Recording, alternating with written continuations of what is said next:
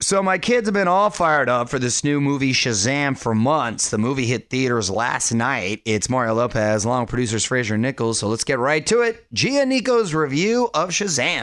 Gia's movie review. Shazam! Shazam! Shazam! Shazam is amazing from beginning to end. Shazam is a superhero. Oh yeah, from the DC universe.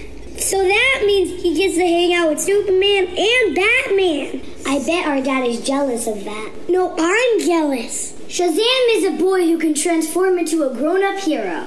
I wish I could do that. Yeah, if I could have a superpower, it would be to communicate with animals. Yeah, I have super speed. Shazam is played by Zachary Levi. You know, old school Chuck from back in the day. It's great because he looks like an adult, but he acts like a kid. This is the most fun DC movie yet. I bet the other superheroes are jealous. I give Shazam 5 out of 5 lightning bolts. We love Shazam! And I know what Fraser's superpower is. Yeah, being salty. I know what Nickel's superpower is. It's vacationing.